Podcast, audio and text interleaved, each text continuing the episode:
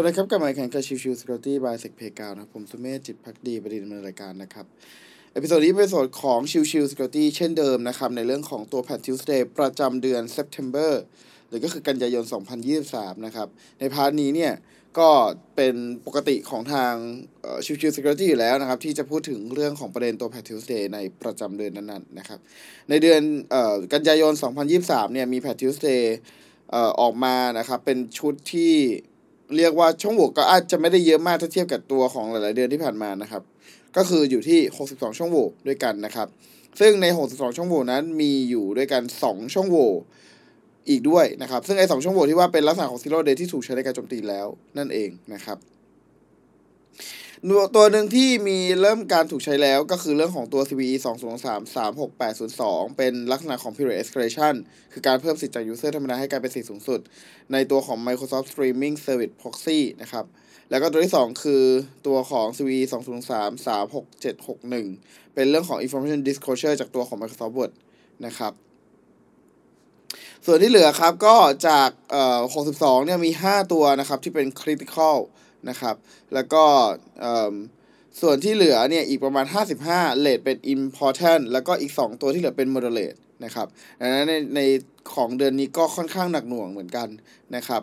ในเรื่องของตัวช่องโหว่ประเภทของช่องโหว่นะครับ ในช่วงเดือนที่ผ่านมาเนี่ยจะมี 42%ครับ เป็นตัวของ remote contribution นะครับ แล้วก็มี 27%เป็นส่วนของ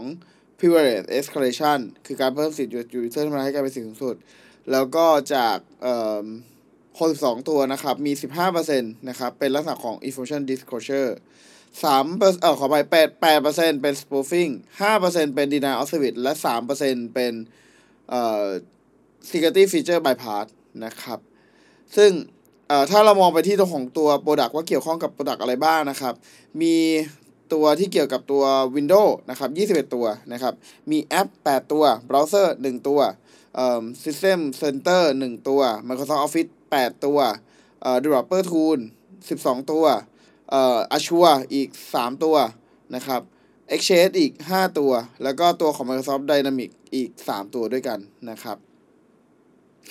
เอ่ออย่างที่แจ้งไปก่อนหน้านี้ครับ ตัวของ period escalation ที่ถูกใช้แล้วนะ ตอนนี้ก็คือ CVE 2023 36802 เนี่ย ได้รับ CVS score อยู่ที่ 7.8 คะแนนนะครับ แล้วก็อีกตัวหนึ่งคือส่วนของ Microsoft Word ที่เป็นเรื่องของเอ่อ information disclosure นะครับ ก็จะเป็นตัวของ severity เป็นที่ important นะครับ CVSS score อยู่ที่ 6.2 คะแนนด้วยกันนะครับ ส่วนที่เหลือจะค่อนข้างเน้นไปที่เรื่องของฝั่ง ตัว Windows ต่างๆนะครับ แต่ว่าอีก part หนึ่งที่น่าสนใจก็คือตัวของทาง Azure Sentinel เอาขอไป Azure Kubernetes Service นะครับ อยู่ที่ 7.5 คะแนน เป็นลักษณะของตัว Remote Contribution ได้รับ Severe หรือก็คือตัวของ Severe เอ่อตัวของความรุนแรงอยู่ที่ตัวของ Critical เลยนะครับ ซึ่งตัวของ Threat Actor นั้นไม่จำเป็นจะต้องมีตัวของ Special Character เอ่อขอไป Special Privilege แต่อย่างใดนะครับ สามารถที่จะโจมตีได้เลยนะครับ ซึ่งทำให้ตัวของ Threat Actor นั้น ถ้าโจมตีสำเร็จจะสามารถกลายเป็น Cluster Administrator ได้ไปโดยปริยายนะครับอีกส่วนหนึ่งที่น่าสนใจของตัว CVS Score อ้าขอไปตัวของ p a t r i o t e ประจำเดือนนี้นะครับ ก็คือเรื่องของตัว Exchange Server 5 ช่องโหว่ด้วยกันนะครับ ซึ่งในพาร์ทนี้เนี่ยยังไม่มีรายละเอียดออกมาว่ามีเรื่องของ POC แต่อย่างใดนะครับ เป็นสิ่งที่น่าสนใจในเรื่องของการทำงานของตัว Microsoft Exchange ว่า เอ้ยยังมีช่องโหว่ให้ถูกโจมตีได้อีก หลังจากที่มีการแผ่นอย่างหนักหน่วงในช่วงหลายเดือนที่ผ่านมานะครับดังนั้นก็ต้องรอดูกันอีกต่อไปว่าเออในช่วงของตัวช่องโหว่เอ่อ Microsoft Exchange นี้เนี่ยจะนำไปสู่เรื่องของตัวเอ่อการทำ exploit ที่เป็นลักษณะของ wormable หรือเปล่าก็คือการโจมตีแล้วก็แพร่กระจายไปเรื่อยๆนะครับซึ่งดังนั้นเนี่ยการพานี้ก็ต้องดูอีกทีนึง แต่ว่าเบื้องต้นเนี่ยเอ่อยังไม่มีตัวของ POC แต่อย่างใดสำหรับตัวของ Microsoft Exchange Server ทั้ง 5 ช่องโหว่ที่ปล่อยออกมาเดือนล่าสุดนะครับ